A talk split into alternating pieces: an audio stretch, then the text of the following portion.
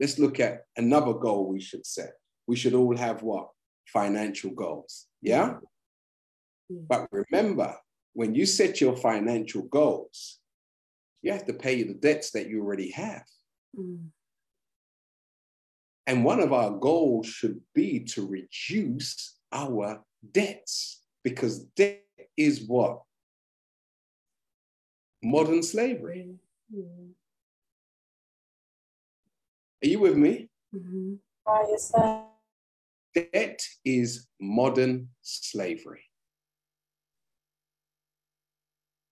So when we speak about earning money, don't just, you know, build money in the bank and you're not addressing your bills.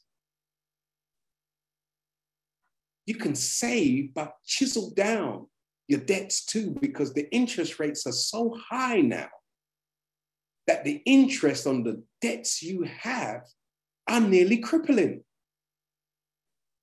So when interest rates are low, financial savvy people, they use that time to pay down their debt so that when interest rates go up, they don't have to pay back as much.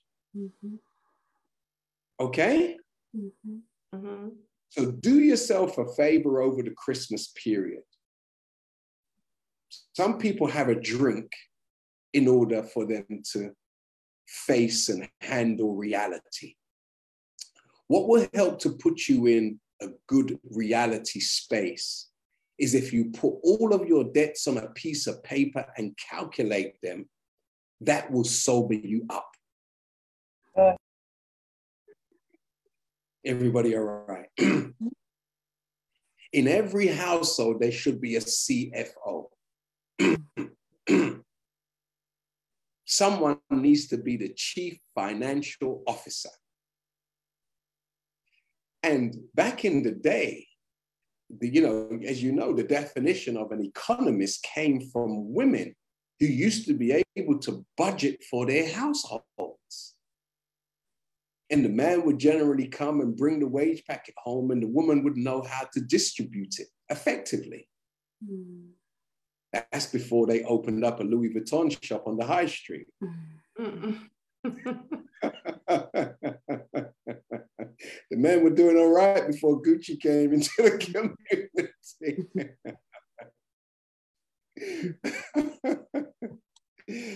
Oh my God. Everybody all right?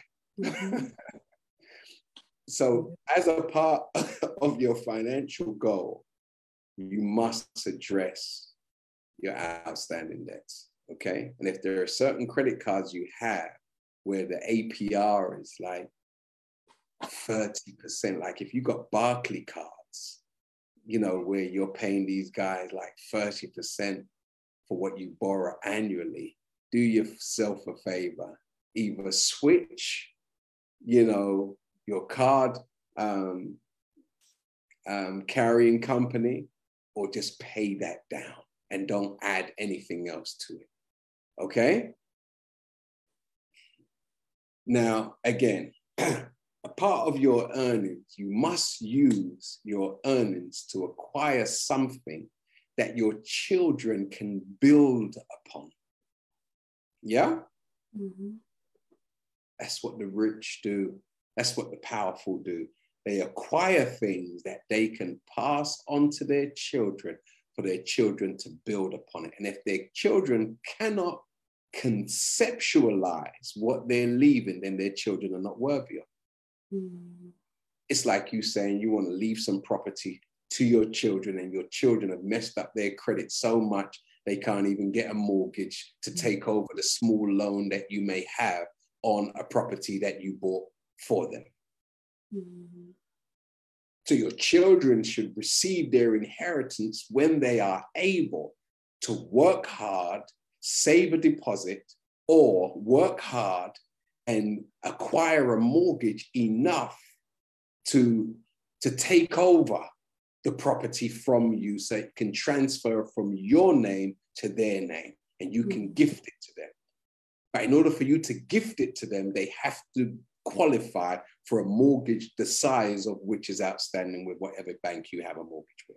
Yeah? Mm-hmm. So the house may be worth five hundred thousand and you may have a two hundred fifty thousand mortgage on it. Well, until the child gets to the level where they can borrow two hundred fifty because they don't need a deposit. Mm-hmm.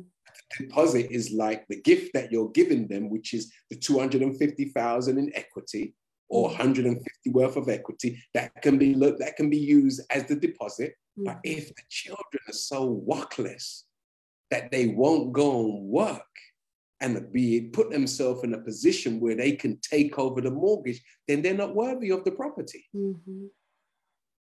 Are you with me? Yeah. Yes, sir. They have just become spoiled, where they're in a gimme, gimme, gimme. Mm. Pass me, pass me, pass me. As opposed to meeting you where you acquired it.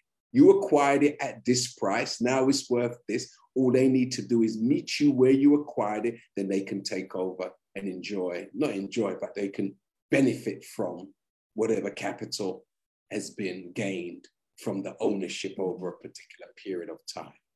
And their job is to improve upon the property and now pass it down to their children. So each generation is supposed to improve upon it, right? Mm-hmm. And because you're guessing it for nothing, child, maybe over ten years, you'll be able to reduce the mortgage from two fifty to one fifty to two hundred. Just have a plan to reduce it X amount on an annual basis because all the hard work has already been done. Everybody all right? Yes, sir. Okay. So acquire something that your children can build upon. And this is land in England, but we're looking at land in the Caribbean, aren't we? Yeah. Yeah? Mm-hmm. Or in Africa, you know, but we're looking at at some quality land.